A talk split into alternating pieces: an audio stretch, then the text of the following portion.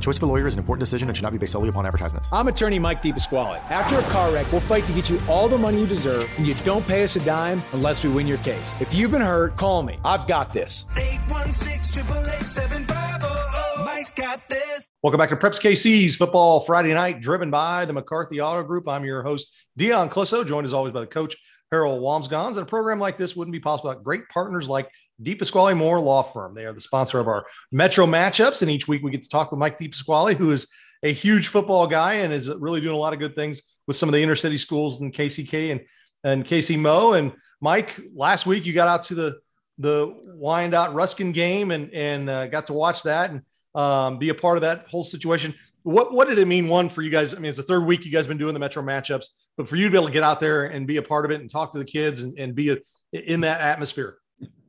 Yeah, it meant a lot, Dion. It was the first one I was able to go to, so it felt real. I saw what we've been doing in action, and so that was awesome for me. You know, when, you, when I, again, I wasn't able to be there the first couple Fridays. I had other things I had to take care of, but being out there was amazing as I told you before, Wyandotte High School is is I think as pretty as it gets. Any high school, probably in the country, but definitely in the area. Yeah. And um, the game didn't turn out how Wyandotte won. I think it was 32-30.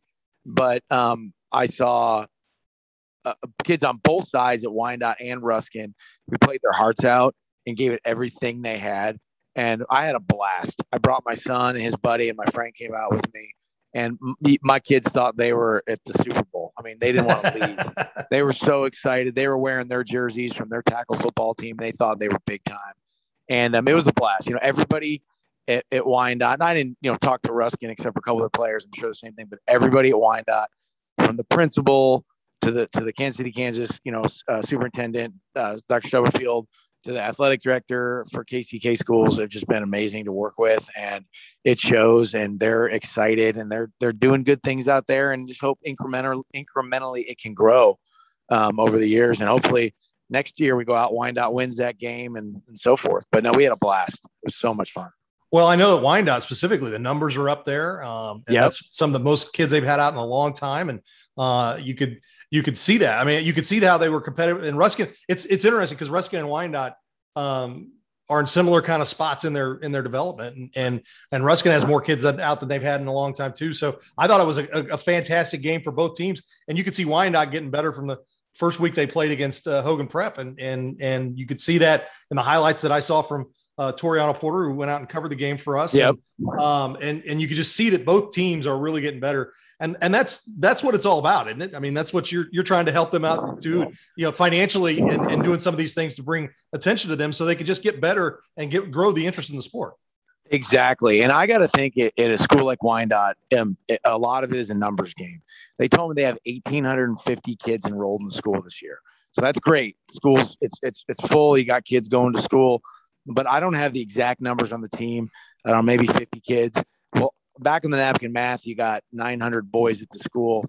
Love to see more of those kids out because it would be a positive influence on them playing that sport. Coach Primus and his staff out there are, I mean, he's a high energy guy. Oh, yeah. And he's the kind of guy that I'd want my son playing for because I know for a fact he's going to instill discipline in those kids. He cares about the kids and he's going to do it the right way. And I, I know that, you know, there's a ton of coaches in the area just like that.